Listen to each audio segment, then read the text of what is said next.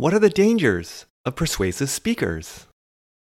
Hey, it's Anwell, and this is Soft Power Leaders by Brantio. We help brilliant women in biotech and pharma gain influence.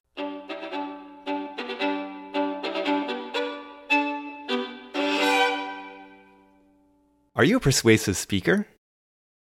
Persuasive speakers dominate meetings. They enthusiastically jump right into the conversation and speak with confidence.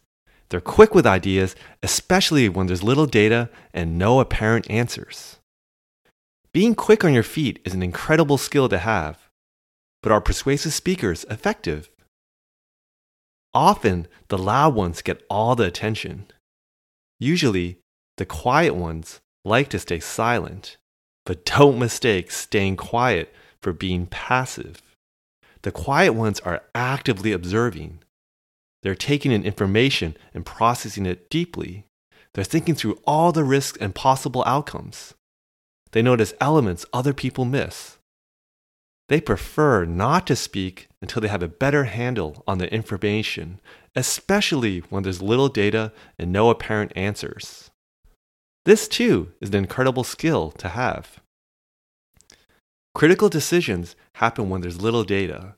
This is when the stakes are highest. When you make crucial decisions, how do you make sure your team gets the benefits of both types of people's perspectives? Thanks for listening. Now go make it happen.